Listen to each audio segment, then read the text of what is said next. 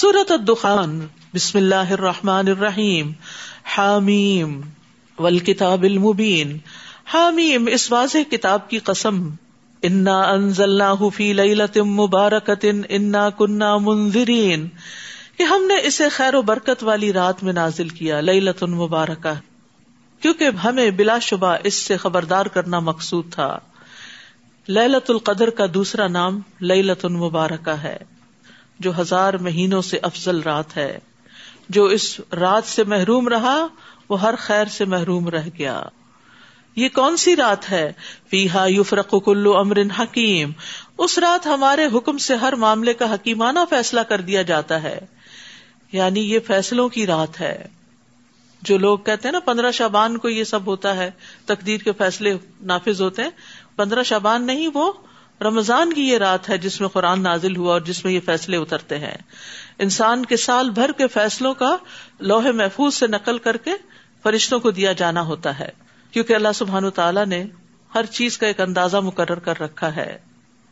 رسول اللہ صلی اللہ علیہ وسلم نے فرمایا، ہر چیز تقدیر سے وابستہ ہے، یہاں تک کہ فہم و فراست بھی اور بے بسی بھی۔ تقدیر پر ایمان کے بغیر ایمان مکمل نہیں ہوتا۔ تقدیر کا انکار انسان کو جہنم میں پہنچا دیتا ہے، تو یہ ہمارے ایمان اور بیسک عقیدے کا ایک حصہ ہے۔ اس کا درست ہونا بھی ضروری ہے۔ بلا شبہ ہم ہی رسول بھیجنے والے ہیں۔ اور یہ آپ کے رب کی رحمت کی بنا پر تھا۔ بلا شبہ وہ سب کچھ سننے والا اور جاننے والا ہے۔ وہ آسمان و زمین اور جو کچھ ان کے درمیان موجود ہے، سب چیزوں کا مالک ہے۔ اگر تم واقعی یقین کرنے والے ہو، اس کے سوا کوئی الہ نہیں۔ وہی زندہ کرتا ہے اور مارتا ہے۔ وہ تمہارا بھی رب ہے اور تمہارے پہلے آبا و اجداد کا بھی، بلکہ وہ اس معاملے میں شک میں پڑے کھیل رہے ہیں۔ سو آپ اس دن کا انتظار کیجیے جب آسمان سے سری دھواں ظاہر ہوگا یعنی قرب قیامت میں۔ جو لوگوں پر چھا جائے گا، یہ دردناک عذاب ہوگا۔ اس وقت لوگ پکار اٹھیں گے ہمارے رب، ہم سے عذاب کو دور کر دے، ہم ایمان لاتے ہیں۔ لیکن یاد رکھیے کہ جب بڑی نشانیاں ظاہر ہو جائیں گی تو ایمان لانا فائدہ نہ دے گا۔ اس وقت انہیں نصیحت کہاں، حالانکہ ان کے پاس کھول کر بیان کرنے والا رسول آ چکا۔ پھر ان لوگوں نے اس رسول سے منہ پھیر لیا اور کہنے لگے، یہ تو سکھایا پڑھایا دیوانہ ہے۔ ہم تھوڑی مدت کے لیے عذاب ہٹا دیں گے، مگر تم لوگ پھر وہی کچھ کرو گے جو پہلے کرتے رہے۔ پھر جس دن ہم بڑی سخت گرفت کریں گے، تو پھر انتقام لے کر رہیں گے، اشارہ ہے جنگ بدر کی طرف۔ اور ان سے پہلے ہم فرعون کی قوم کو آزما چکے ہیں۔ ان کے پاس ایک معزز رسول آیا، جس نے کہا کہ اللہ کے بندوں کو میرے حوالے کر دو، میں تمہارے لیے ایک امانت دار رسول ہوں۔ اور یہ کہ اللہ کے مقابلے میں سرکشی نہ کرو، میں تمہارے سامنے سری دلیل پیش کرتا ہوں۔ اور میں نے اپنے اور تمہارے رب کی پناہ لے لی کہ تم مجھے سنسار کر سکو۔ اور اگر تم میری بات پر ایمان نہیں لاتے تو مجھ سے الگ ہو جاؤ۔ قوم مجرمون۔ پھر موسا نے اپنے رب کو پکار کر کہا کہ یہ لوگ مجرم ہیں۔ اللہ نے حکم دیا، میرے بندوں کو رات کے وقت لے کر نکل جاؤ، یقیناً تمہارا تعاقب کیا جائے گا۔ اور سمندر کو کھڑے کا کھڑا چھوڑ کر پار نکل جاؤ، تمہارے بعد ان کا تمام لشکر ڈبو دیا جائے گا۔ کم ترکو من جنات و عیون و ضرور و مقام کریم و نعمت ان کانو فیحا فاکہین وہ کتنے ہی باغ اور چشمے چھوڑ گئے اور کھیت اور عمدہ عمارتیں بھی اور نعمت کے سامان بھی جن میں وہ مزے اڑاتے تھے، سب پیچھے رہ گیا۔ حسرت امیز انجام۔ اسی طرح ہوا اور ہم نے ایک دوسری قوم کو ان کا وارث بنا دیا۔ پھر نہ آسمان ان پہ رویا اور نہ زمین ہی۔ اور نہ ہی انہیں کچھ مہلت دی گئی۔ یاد رکھیے، جب کوئی نیک بندہ فوت ہوتا ہے، تو جہاں وہ سجدے کرتا ہے، عبادت کرتا ہے، جہاں وہ ذکر کرتا ہے، وہ جگہ اس کو یاد کرتی۔ لیکن جب کوئی ظالم فوت ہوتا ہے، تو ہر چیز شکر ادا کرتی ہے۔ تو قوم فرون کا کوئی نیک عمل نہیں تھا کہ جو آسمان اور زمین والے ان کے پیچھے ان کے لیے روتے۔ یعنی کسی کو صدمہ ہی نہیں پہنچا۔ رویا کب جاتا ہے؟ جب انسان کو کوئی صدمہ پہنچتا ہے۔ اور بنی اسرائیل کو ہم نے رسوا کرنے والے عذاب سے نجات دی یعنی فرعون سے، وہ حد سے بڑھنے والوں میں سے سر نکال رہا تھا۔ اور ہم نے بنی اسرائیل کو اپنے علم کی بنا پر جہانوں پر ترجیح دی، چن لیا انہیں، اور ہم نے انہیں ایسی نشانیاں دی جن میں سری آزمائش تھی۔ یہ لوگ تو یہ کہتے ہیں، ہماری بس پہلی موت ہی ہے اور ہم دوبارہ اٹھائے نہیں جائیں گے۔ اگر تم سچے ہو تو ہمارے آبا و اجداد کو لا کر دکھاؤ۔ کیا یہ بہتر ہے یا قوم تبا یمن کے ملوک کا تبا لقب تھا۔ اور اس سے پہلے کے لوگ ہم نے ان سب کو ہلاک کر دیا کیونکہ وہ مجرم تھے۔ نیز ہم نے آسمانوں اور زمین کو اور جو چیزیں ان کے درمیان ہے کھیل کے طور پہ پیدا نہیں کیا۔ یہ دنیا صرف انٹرٹینمنٹ کی جگہ نہیں ہے، بلکہ انہیں حقیقی مسلحت سے پیدا کیا ہے۔ لیکن اکثر لوگ یہ بات جانتے نہیں۔ ان یوم الفصل میقاتهم اجمعین، یوم لا یغنی مولا ان مولا شیئا ولا هم ينصرون فیصلے کا دن ان سب سے وعدے کا وقت ہے۔ جس دن کوئی دوست اپنے دوست کے کچھ کام نہ آئے گا اور نہ ہی انہیں کہیں سے کوئی مدد ملے گی۔ مگر جس پر اللہ نے رحم کر دیا، کیونکہ وہ ہر چیز پر غالب اور رحم کرنے والا ہے۔ تو رحمان ہی رحم کرتا ہے، جس پہ چاہتا ہے کرتا ہے، یہ اس کی مشیت ہے۔ ان شجرت زکوم تعام الفیم بے شک تھور کا درخت زکوم کا درخت گناہ گار کا کھانا ہوگا، جو پگھلے ہوئے تانبے کی طرح پیٹوں میں جوش مارے گا، ابلے گا، کھولے گا، جیسے کھولتا ہوا پانی جوش مارتا ہے۔ استغفر اللہ۔ کیتلی ابلتی ہے نا، جب تو اس وقت دیکھا کرے۔ پھر حکم ہوگا کہ اسے پکڑ لو، پھر اسے گسیٹتے گسیٹتے جہنم کے درمیان تک لے جاؤ، پھر کھولتے پانی کا عذاب اس کے سر کے اوپر سے انڈیل دو، پھر اسے کہا جائے گا، اب سزا چک تو بڑا معزز اور شریف بنا پھرتا تھا۔ دنیا میں بظاہر تو بڑی چیز بنا ہوا تھا، آج دیکھو کہ تمہارا حال کیا ہوتا ہے۔ یعنی جیسا اس کا قصور تھا، ویسا ہی اس کا انجام۔ جھوٹی عزت آخرت میں کوئی فائدہ نہ دے گی۔ ان المتقین فی مقام امین فی جنات و عیون اس کے مقابلے میں پرہیزگار لوگ امن کی جگہ میں ہوں گے۔ باغوں اور چشموں میں امن ہونا کسی بھی مقام کا اصل حسن ہے۔ وہ جگہ بڑی ہی اچھی لگتی ہے، چاہے ویسے معمولی سی ہو، جہاں انسان کو ایک سکون حاصل ہوتا ہے، جہاں وہ پیس فیل کرتا ہے، چاہے وہ ایک درخت کا سایہ ہو، چاہے وہ ایک معمولی سی مسجد ہو، چاہے وہ کوئی ذکر کا ہلکا ہو، معمولی سے لوگوں کا وہ جگہ خوبصورت ہو جاتی ہے کیونکہ وہاں امن ہوتا ہے۔ تو جنت کا بھی اصل حسن کیا ہے کہ ساری نعمتوں کے ساتھ امن۔ اور دنیا میں ساری نعمتیں ہوں، اگر امن نہ ہو تو انسان کی پریشانی اسے نعمتوں سے فائدہ اٹھانے نہیں دیتی۔ وہاں اس جنت میں باغوں اور چشموں میں ہوں گے وہ۔ باریک اور گاڑے ریشم کا لباس پہنے آمنے سامنے بیٹھے ہوں گے۔ فیس ٹو فیس اور ہم انہیں بڑی بڑی آنکھوں والی اور سفید جسم والی عورتوں سے بیاہ دیں گے۔ وہاں امن اور اطمینان سے ہر قسم کے میوے طلب کریں گے۔ یعنی ساری ہی نعمتیں جمع ہو جائیں گی۔ من پسند کھانے ملیں گے۔ جو پھل ان پہ جھکے ہوئے ہوں گے، ان کے نزدیک ہوں گے۔ کبھی ختم نہیں ہوں گے۔ دنیا میں تو سیزن ختم ہو جاتا ہے نا۔ عمدہ قسم کے انگور آتے ہیں، پھر وہ اس کا موسم چلا جاتا ہے۔ آپ لاکھ کوشش کریں، پوری مارکیٹ چھان مارے آپ کو نہیں ملیں گے۔ اسی طرح باقی بھی بہت سی چیزیں یعنی بعض چیزیں مخصوص اوقات میں ہی دنیا میں پیدا ہوتی ہیں۔ آپ دوسرے وقت میں ان کو پیدا کرنے کی کوشش کریں تو وہ نہیں حاصل ہوتی۔ لیکن وہاں پر ہر موسم میں ہر پھل۔ اور پھر اتنے ہوں گے کہ جو کبھی ختم نہ ہوں گے، نہ کبھی روکے جائیں گے۔ اور پھر یہ کہ ایک ایک پھل کا خوشہ اتنا بڑا ہوگا کہ ختم ہونے کا نام نہ لے گا۔ رسول اللہ صلی اللہ علیہ وسلم نے فرمایا، میں نے جنت دیکھی تو اس میں سے ایک خوشہ لینا چاہا۔ اگر میں لے لیتا تو تم اسے اس وقت تک کھاتے رہتے جب تک دنیا موجود ہے۔ لا يذوقون فيها الموت الا الموتة الاولى وبقاهم عذاب الجحيم وہاں وہ موت کا مزہ نہیں چکھیں گے۔ بس پہلی موت جو دنیا میں آ چکی، بس آ چکی۔ اور اللہ انہیں جہنم کے عذاب سے بچا لے گا۔ یہ آپ کے رب کا فضل ہوگا۔ یہ بہت بڑی کامیابی ہے۔ اصل کامیابی یہی ہے۔ انما یسر نہ بلسا نکلا اللہ یتذکرون ہم نے اس قرآن کو آپ کی زبان میں آسان بنا دیا ہے تاکہ لوگ نصیحت حاصل کریں۔ یہ آسان کتاب ہے۔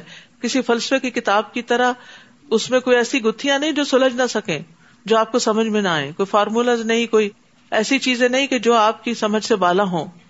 صاف سمجھ میں آنے والی چیز ہے۔ سو آپ انتظار کیجیے وہ بھی انتظار کر رہے ہیں۔ سورت الجاسیا بسم اللہ الرحمن الرحیم۔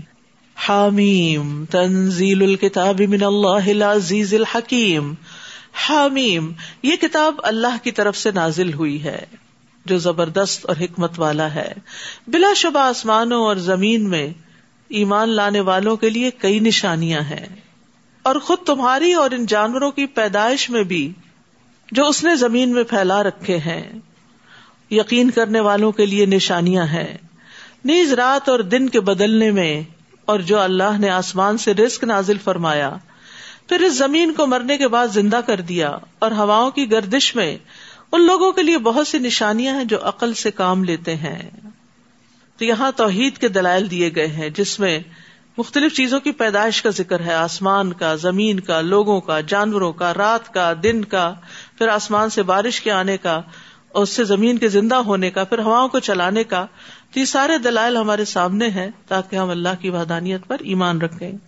یہ اللہ کی آیات ہیں جنہیں ہم آپ کو ٹھیک ٹھیک پڑھ کر سنا رہے ہیں۔ پھر اللہ اور اس کی آیات کے بعد آخر وہ کون سی بات ہے جس پر یہ لوگ ایمان لائیں گے؟ تباہی ہے ہر اس بہتان تراش اور گناہ گار کے لیے جس کے سامنے اللہ کی آیات پڑھی جاتی ہیں اور وہ انہیں سنتا ہے۔ پھر ازراہ تکبر اپنی بات پہ یوں اڑ جاتا ہے جیسے اس نے انہیں سنا ہی نہ ہو۔ ایسے شخص کو آپ دردناک عذاب کی بشارت دے دیجیے یعنی جو قرآن سن کر اس پر ایمان نہ لائے اس کی باتوں پر یقین نہ کرے پھر ان کی یہ جزا ہے۔ اور جب ہماری آیات میں سے کچھ معلوم کر لیتا ہے، تو اسے مذاق بنا لیتا ہے۔ ایسے لوگوں کو ذلت کا عذاب ہوگا۔ پھر اس کے بعد ان کے لیے جہنم ہے۔ اور جو کچھ انہوں نے دنیا میں کمایا، نہ تو وہ ان کے کچھ کام آئے گا۔ اور نہ وہ جنہیں انہوں نے اللہ کے سوا کار ساز بنا رکھا تھا اور انہیں بڑا سخت عذاب ہوگا۔ یہ قرآن تو سراسر ہدایت ہے اور جو لوگ اپنے رب کی آیات کے منکر ہیں، ان کے لیے عذاب ہے، دردناک عذاب میں سے۔ اللہ ہی ہے جس نے سمندر کو تمہارے تابع کر دیا۔ تاکہ اس کے حکم سے اس میں کشتیاں چلیں اور تم اس کا فضل تلاش کرو اور اس کے شکر گزار بنو۔ یعنی یہ سب کچھ اللہ نے ایک حکمت اور مسلط کے تحت پیدا کیا۔ اور جو کچھ آسمانوں میں ہے یا زمین میں، سب کچھ ہی اس نے تمہارے لیے کام پر لگا رکھا ہے۔ غور و فکر کرنے والے لوگوں کے لیے اس میں بہت سی نشانیاں ہیں۔ جو لوگ ایمان لائے ہیں، آپ انہیں کہہ دیجیے کہ جو لوگ اللہ کی طرف سے برے دن آنے کی توقع نہیں رکھتے، ان سے درگزر کریں۔ تاکہ اللہ اس قوم کو اس کی کمائی کا بدلا دے دے۔ جس نے کوئی اچھا عمل کیا، وہ اسی کے لیے ہے۔ اور اگر برا کرے گا تو اسی پر ہے۔ پھر تم سب اپنے رب کی طرف لوٹائے جاؤ گے۔ ہم نے بنی اسرائیل کو کتاب، حکومت اور نبوت دی اور انہیں پاکیزہ چیزوں سے رسک دیا اور دنیا بھر کے لوگوں پر فضیلت دی۔ نیز انہیں دین کے واضح احکام دیے۔ پھر جو انہوں نے اختلاف کیا تو لا علمی کی بنا پر نہیں، بلکہ علم آ جانے کے بعد کیا۔ اور اس کی وجہ ایک دوسرے پر زیادتی کرنا تھی۔ اور جن باتوں میں یہ اختلاف کرتے تھے، قیامت کے دن آپ کا رب ان کے درمیان فیصلہ کر دے گا۔ پھر ہم نے آپ کے لیے دین کا ایک طریقہ مقرر کیا ہے۔ آپ بس اس کی پیروی کیجیے اور ان لوگوں کی خواہشات کی پیروی نہ کیجیے جو علم نہیں رکھتے۔ ان نہ ان کا من اللہ شعی یہ لوگ اللہ کے مقابلے میں آپ کے کچھ کام نہ آ سکیں گے۔ بلا شبہ ظالم لوگ ایک دوسرے کے ساتھی ہیں اور پرہیزگاروں کا دوست اللہ ہے۔ واللہ ولی المتقین۔ ہادا بسا ارناس و ہدن و رحم قومی یوقنون یہ قرآن لوگوں کے لیے دلال بصیرت کا مجموعہ ہے اور یقین رکھنے والوں کے لیے ہدایت اور رحمت ہے۔ تو اس سے کیا پتا چلتا ہے کہ یقین رکھنے والا ہی دراصل قرآن سے مستفید ہو سکتا ہے۔ یقین بہت بڑی دولت ہے۔ اس کے بعد انسان کے اندر ایسی ڈٹرمینیشن آتی ہے کہ پہاڑ ادھر سے ادھر ہو سکتا ہے لیکن وہ اپنی جگہ سے نہیں ٹلتا۔ اس کے اندر استقامت پیدا ہو جاتی ہے۔ لیکن جس کو یہ یقین نہ ہو کہ اللہ کا کلام ہے اور اس کے ماننے یا نہ ماننے کے کچھ کانسیکوینس ہیں، تو پھر وہ اس کو سیریسلی نہیں لیتا۔ تو یقین کرنے والے جو ہیں، ان کے لیے بصیرت بھی ہوتی ہے۔ وہ وہ کچھ دیکھ لیتے ہیں جو عام لوگ نہیں دیکھ پاتے۔ ان کے لیے ہدایت اور رحمت ہوتی ہے۔ اور جو لوگ یقین نہ کرے ان کے لیے تاریخی اور غم کا سبب ہے سب۔ ام حسب الذين اجترحوا السيئات ان نجعلهم كالذين امنوا وعملوا الصالحات سواء محياهم ومماتهم ساء ما يحكمون جو لوگ بدعمالیاں کر رہے ہیں، کیا وہ یہ سمجھے بیٹھے ہیں کہ ہم انہیں اور ایمان لانے والوں اور نیک عمل کرنے والوں کو ایک جیسا کر دیں گے؟ کہ ان کا جینا اور مرنا یکساں ہوگا؟ یہ کیسا برا فیصلہ کر رہے ہیں؟ کتنی واضح آیت ہے۔ کہ ایک طرف وہ لوگ ہیں جو اجترا السیات ہیں اور دوسری طرف وہ ہیں جو عامل الصالحات ہیں۔ تو یہ دونوں الگ الگ کیٹیگری کے لوگ ہیں۔ دونوں کی نہ زندگی برابر ہے نہ موت اور نہ موت کے بعد۔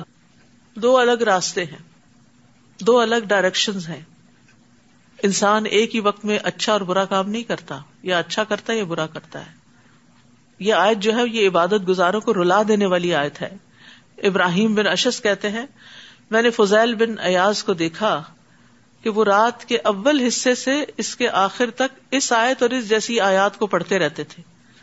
پھر وہ کہتے تھے، کاش میں جان لیتا کہ دونوں گروہوں میں سے میں کس میں سے کیونکہ نیک عمل صرف وہ نہیں ہوتا جو ظاہر میں بڑا اچھا اچھا لگ رہا ہو۔ کوئی آپ کو دیکھے، آپ بہت اچھی نماز پڑھے بہت اچھی کراط کر رہے بہت بھاگ بھاگ کے لوگوں کے کام آتے ہیں۔ نہیں، یہ کافی نہیں ہے۔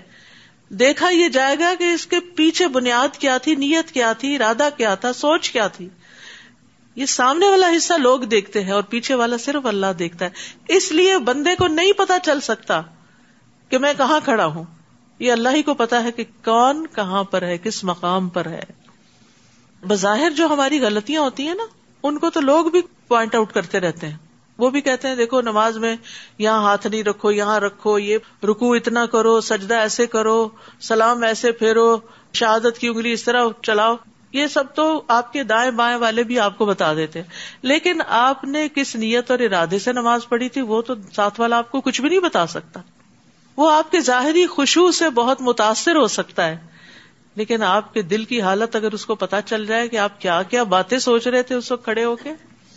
بظاہر آپ نے سر جھکایا ہوا تھا لیکن دماغ کہیں اور تھا، تو پھر یہ تو صرف اللہ کو بتا اس لیے نیک لوگ کبھی بھی اپنے بظاہر کیے ہوئے نیک امال پہ راضی نہیں ہو جاتے، خوش نہیں ہوتے، وہ پھر بھی فکر کرتے ہیں کہ اللہ ان کو قبول کر لے۔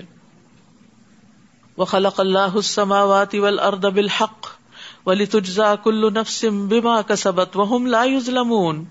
اللہ نے آسمانوں اور زمین کو حقیقی مسلحت کے تحت پیدا کیا، ایک مقصد کے تحت پیدا کیا ہے، اور اس لیے بھی کہ ہر شخص کو اس کی کمائی کا بدلا دیا جائے، اور ان پر ظلم نہیں کیا جائے گا یعنی آخرت میں۔ افر تمن اتخذ الہ ہواہ و اد اللہ اللہ علی علم و ختم علی سمعہ و قلبہ و جعل علی بصرہ غشاوہ فمن یہدیہ من بعد اللہ افلا تذکرون۔ بھلا آپ نے اس شخص کے حال پر کبھی غور کیا جس نے اپنی خواہش نفس کو الہ بنا رکھا ہے؟ یعنی اپنی ہی مرضی کو اپنا لیڈر بنا رکھا ہے، اسی کو فالو کرتا ہے اور اسی کو پوچھتا ہے۔ اور اللہ نے علم کے باوجود اسے گمراہ کر دیا۔ یہ بہت خطرناک بات ہے۔ جو شخص خواہش نفس کا غلام ہو جائے، اس کا علم بھی اس کو کوئی فائدہ نہیں دیتا، کیونکہ وہ علم کو پیچھے کر دیتا ہے۔ وہ جذبات سے مغلوب ہو کے غلط کام کرتا ہے۔ اور اس کے کان اور دل پر مہر لگا دی اور اس کی آنکھ پر پردہ ڈال دیا۔ اللہ کے بعد اب کون ہے جو اسے ہدایت دے سکے؟ کیا تم غور نہیں کرتے؟ تو اس آیت میں بھی خواہشات نفس کی پیروی کی بہت زیادہ مذمت کی گئی ہے۔ ابن عباس کہتے ہیں، اللہ تعالیٰ نے جہاں بھی خواہش کا ذکر کیا، اس کی مذمت ہی کی ہے۔ وہ کہتے ہیں، جب تم دو کاموں کے بارے میں شک میں پڑ جاؤ کہ کون سا بہتر ہے تو جو کام تمہاری خواہش سے زیادہ دور ہو، اسی کو کر لو، وہ دونوں میں بہتر ہوگا۔ یعنی اپنی خواہش کے خلاف چلو تو وہ بہتر ہوگا۔ سہل تسری کہتے ہیں، تمہاری خواہش تمہاری بیماری ہے۔ اگر تم اس کی مخالفت کرو گے تو تمہارا علاج ہو جائے گا۔ یعنی تمہارے اندر کی بہت سی خرابیاں دور ہو جائیں گی۔ تو انسان کو ہر وہ بات نہیں مان لینی چاہیے جو بس دل میں آئی اور جس کا شوق چڑھ گیا اور وہ کر لیا۔ یہ بھی دیکھنا چاہیے کہ حقیقی فائدہ کس چیز میں ہے؟ اصل تو اللہ کو راضی کرنا مقصود ہے۔ وہ کالو ماہی اللہ حیات دنیا نموت و نحیا و مایوہلکنا اللہ دہر و مالا بذالک من علم انہم اللہ یظنون۔ یہ لوگ کہتے ہیں، بس ہماری دنیا کی زندگی دراصل زندگی ہے۔ یہاں ہم مرتے اور جیتے اور زمانہ ہی ہمیں ہلاک کرتا ہے۔ اللہ دہر اسی سے لفظ دہریا نکلا ہے۔ جو ایتھیسٹ ہوتے ہیں، ان کے لیے یہ لفظ عربی میں استعمال ہوتا ہے۔ حالانکہ ان باتوں کا انہیں کچھ علم نہیں، وہ محض گمان سے ہی باتیں کرتے ہیں۔ بس ان کا خیال ہے کہ کوئی پیدا کرنے والا نہیں ہے سب کچھ خود بخود کام کر رہا ہے۔ اور وقت آئے گا تو ہم ختم ہو جائیں گے، لوگ آتے ہیں اور چلے جاتے ہیں، بس ایسے نظام چل رہا ہے۔ تو سوچتے کیوں نہیں کہ آغاز کیسے ہوا تھا؟ اور پھر اس سے سوچتے کیوں نہیں کہ انجام کیا ہوگا؟ کیونکہ دیکھے نا، کوئی بھی چیز ہو اس کا ایک آغاز ہوتا ہے، ایک انجام ہوتا ہے۔ اس دو سے وہ خالی نہیں ہوتی۔ کسی بھی چیز کے بارے میں سوچ لیں آپ کہ اس کی کوئی نہ کوئی بگننگ ضرور ہوتی اور اس کا کوئی نہ کوئی اینڈ ضرور ہوتا ہے۔ کوئی چیز بھی اس سے خالی نہیں۔ تو اس کائنات کی بگننگ کیا تھی؟ کس نے آغاز کیا؟ اور پھر اگر ہم مان لیتے کہ اللہ، تو پھر اللہ نے بتایا کہ اس کا ایک انجام بھی ہونے والا ہے اور ایک یوم الدین بھی ہے۔ تو قیامت پر ایمان بھی اس کے لازم و ملزوم ہو جاتا ہے۔ اور جب ان پر ہماری واضح آیات پڑھی جاتی ہیں، تو اس کے سوا ان کے پاس اور کوئی دلیل نہیں ہوتی کہ وہ یہ کہہ دیتے ہیں، اگر تم سچے ہو تو ہمارے آبا و اجداد کو اٹھا لاؤ مرو کو زندہ کر کے دکھاؤ۔ وہ تو اللہ ہی نے پیدا کیا، وہی مارتا ہے، وہی زندہ کرے گا۔ یہ ہم نے کب کہا کہ ہم زندہ کرنے والے ہیں؟ آپ انہیں کہیے، اللہ ہی زندہ کرتا ہے، پھر وہی تمہیں موت دے گا۔ پھر قیامت کے دن تم سب کو جمع کرے گا، جس کے آنے میں کوئی شک نہیں، لیکن اکثر لوگ جانتے نہیں۔ اب بھی دیکھے دنیا کی اکثریت اپنے انجام سے غافل، بے خبر ہے کہ مرنے کے بعد کیا کچھ پیش آنے والا ہے۔ کچھ خبر نہیں۔ خود مسلمانوں کے اندر بہت سے لوگ ایسے ہیں جن کو نہیں پتا۔ تو ان کی تو کیا ہی بات ہے کہ جن کو کبھی ہوا بھی نہیں لگی ان چیزوں کی۔ آسمان اور زمین کی بادشاہی اللہ ہی کی ہے۔ اور جس دن قیامت قائم ہوگی، اس دن باطل پرست خسارے میں پڑ جائیں گے۔ یعنی جو اس کو نہیں مانتے، وہ نقصان اٹھائیں گے۔ اور آپ ہر گروہ کو گٹنوں کے بل پڑا دیکھیں گے۔ ہر کوئی اللہ کے آگے آجز ہوگا۔ ہر گروہ کو اس کے نام اعمال کی طرف بلایا جائے گا۔ آج تمہیں ان اعمال کا بدلہ دیا جائے گا جو تم کرتے رہے۔ ہاضا کتابنا ينطق عليكم بالحق۔ انا كنا نستنسخ ما كنتم تعملون۔ یہ ہمارا لکھوایا ہوا امال نامہ ہے جو تمہارے متعلق ٹھیک ٹھیک بیان کر دے گا۔ جو کچھ تم عمل کیا کرتے تھے، بلا شبہ ہم ساتھ ساتھ انہیں لکھواتے جاتے تھے۔ نام اعمال۔ رہے وہ لوگ جو ایمان لائے اور نیک عمل کیے، تو اللہ انہیں اپنی رحمت میں داخل کرے گا۔ یہی واضح کامیابی ہے۔ اور جن لوگوں نے کفر کیا، انہیں کہا جائے گا، کیا تمہیں میری آیات پڑھ کر نہیں سنائی جاتی تھی؟ مگر تم اکڑ گئے۔ اور تم تھے ہی مجرم لوگ۔ اور جب تمہیں کہا جاتا کہ اللہ کا وعدہ سچا ہے اور قیامت کے آنے میں کوئی شک نہیں، تو تم کہہ دیتے تھے، ہم نہیں جانتے قیامت کیا چیز ہے، ہم تو اسے ایک ضنی چیز شمار کرتے ہیں یعنی خیال ہے بس یعنی خواب کی طرح ہے۔ اور ضنی چیز پر ہم یقین نہیں کر سکتے۔ اس وقت ان پر ان کے اعمال کی برائیاں ظاہر ہونے لگے گی، اور جس عذاب کا وہ مذاق اڑایا کرتے تھے وہ انہیں آ گھیرے گا۔ اور انہیں کہا جائے گا، آج ہم تمہیں ایسے ہی بلا دیں گے جیسے تم نے اس دن کی ملاقات کو بلا دیا تھا، اور اب تمہارا ٹھکانا دوزخ ہے اور تمہارا کوئی بھی مددگار نہیں۔ یہ اس لیے کہ تم اللہ کی آیات کا مذاق اڑایا کرتے تھے، اور دنیا کی زندگی نے تمہیں دھوکے میں ڈال رکھا تھا۔ لہذا آج نہ انہیں دو سے نکالا جائے گا، اور نہ یہ کہا جائے گا کہ معذرت کر کے اپنے رب کو راضی کر لو۔ فل اللہ الحمد رب السماوات و رب الارض رب العالمین۔ بس تعریف اللہ ہی کے لیے ہے، جو آسمانوں اور زمین کا اور سارے جہانوں کا رب ہے۔ ولہ الکبریا اف السماوات والارض وهو العزیز الحکیم آسمانوں اور زمین میں کبریائی اسی کے لیے ہے اور وہ زبردست ہے، حکمت والا ہے۔ یاد رکھیے یہ کبریائی، یہ بڑائی اللہ کا وصف ہے۔ رسول اللہ صلی اللہ علیہ وسلم نے فرمایا، اللہ عزا فرماتا ہے، بڑائی میرے اوپر کی چادر ہے اور عظمت میرے نیچے کی چادر ہے۔ چنانچہ جو کوئی ان میں سے کسی ایک کو بھی کھینچنے کی کوشش کرے گا، تو میں اسے جہنم میں جھونک دوں گا۔ عبداللہ بن عمر رضی اللہ عنہ کہتے ہیں، ایک دن رسول اللہ صلی اللہ علیہ وسلم نے ممبر پر یہ آیت تلاوت فرمائی۔ وسماوا تم اتویا تم بھی امین ہی سبحان و تعالی اما یشرکون۔ اور کہنے لگے کہ اللہ تعالیٰ اپنی بزرگی خود بیان کرے گا اور کہے گا، میں ہوں جبار، میں ہوں متکبر، میں ہوں بادشاہ، میں ہوں غالب۔ رسول اللہ صلی اللہ علیہ وسلم یہ بات بار بار دہرانے لگے یعنی اللہ کی بڑائی بیان کرنے لگے۔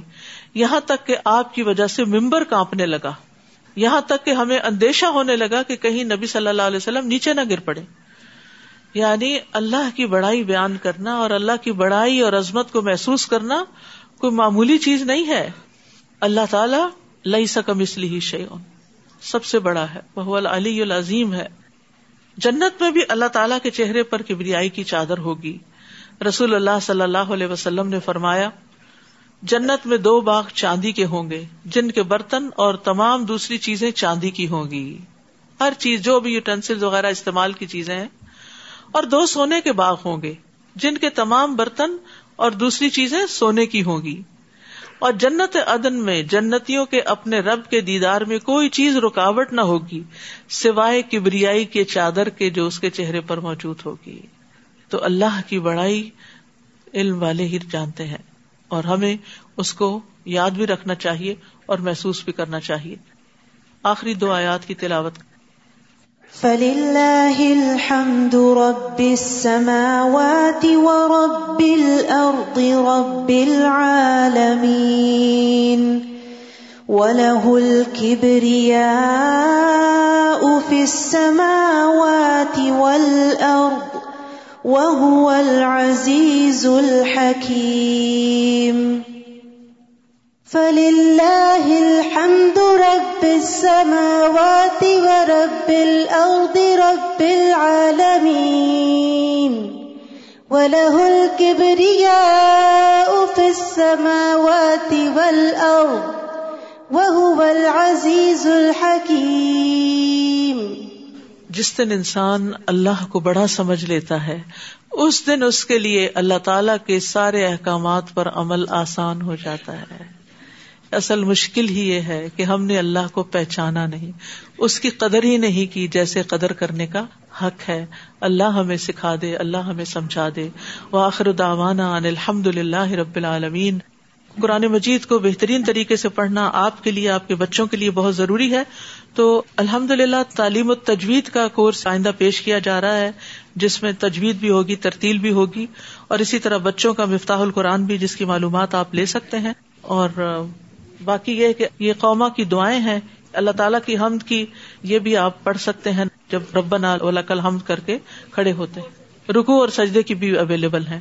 سبحان اللہ و بحمد کا اشد اللہ اللہ اللہ انت استخر کا و اطوب السلام علیکم و رحمۃ اللہ وبرکاتہ۔